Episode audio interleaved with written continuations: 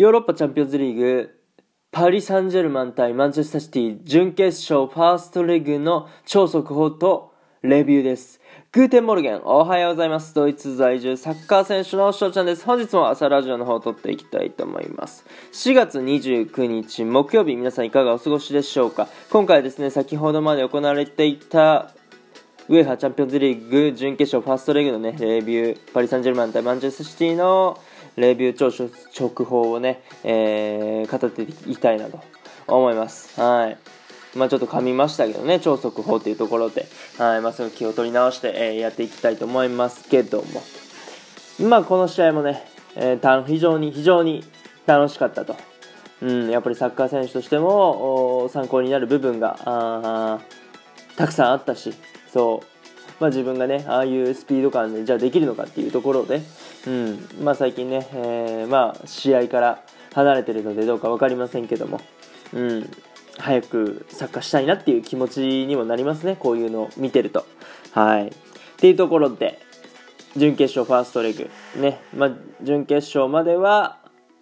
2試合あるのでね、ホームアンダーウェイで。はい。で、今回はパリ・サンジェルマンのホーム、うん、っていうことでございましたけども、結果からいくと、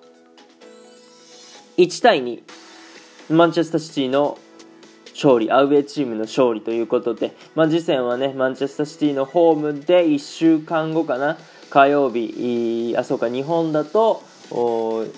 水曜日の4時かな、うん、朝の4時ですね。はい、にやるというところで、本当にゴールデンウィーク初っ端からあ日本に住んでる皆さんにとってはもう楽しい楽しいカードだったと思います。はい、これで J リーグとかも日本、あのー、名古屋対川崎とかね、えー、やるし、そう、いやこんなに素晴らしいゴールデンウィークないぞと。いうことでね、まあ、ドイツにはゴールデンウィークないので日本の皆さんにはね楽しんでもらいたいなってところでございます。はいちょっと余談が過ぎましたけども。まあ試合を見ての感想でございますけど、まあ、ゴールはね、パリ・サンジェルマンがマルキーニョス選手、マンチェスターシティがデブライネ選手、マフレディ選手がね、えー、取ったわけですけども、まあ、お互い、まあ、そこまで崩した点っていうわけでもなかったです。はい、ただ、やっぱ試合の、まあ、特に後半ですけども、ペースを保てたのはマンチェスターシティの方かなと。ボールを持つ時間だったりとかボールの動かし方とかあボールスピードね、うん、あと連動っていう部分ではマンチェスターシティのがあ1枚上手だったのかなっていうのが、まあ、結果にも現れて、うん、っていうようなそういう試合でした、はい、でこのままでいくと、まあ、マンチェスターシティが決勝行くんじゃないかなっていう内容でした。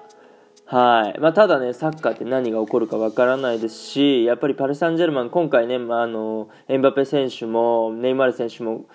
そこまでね、力を出し切れてなかったんですけども、このね、2選手ってやっぱ一発があるんですよ。そうこの一発にねやられないように、準決勝マンチェスターシティのねホームセカンドレグでは戦ってもらいたいなと。やっぱり僕自身はねあのマンチェスターシティの監督デブルイネじゃないわ、えー、ペップ・グアルディオラ監督にマンチェスターシティでね、えー、優勝してほしいなっていう気持ちがありますので、えー、ぜひぜひ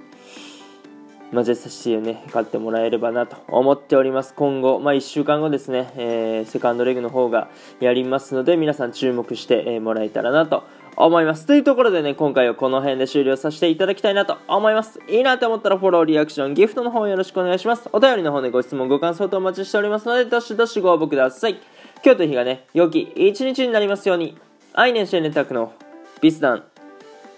チュース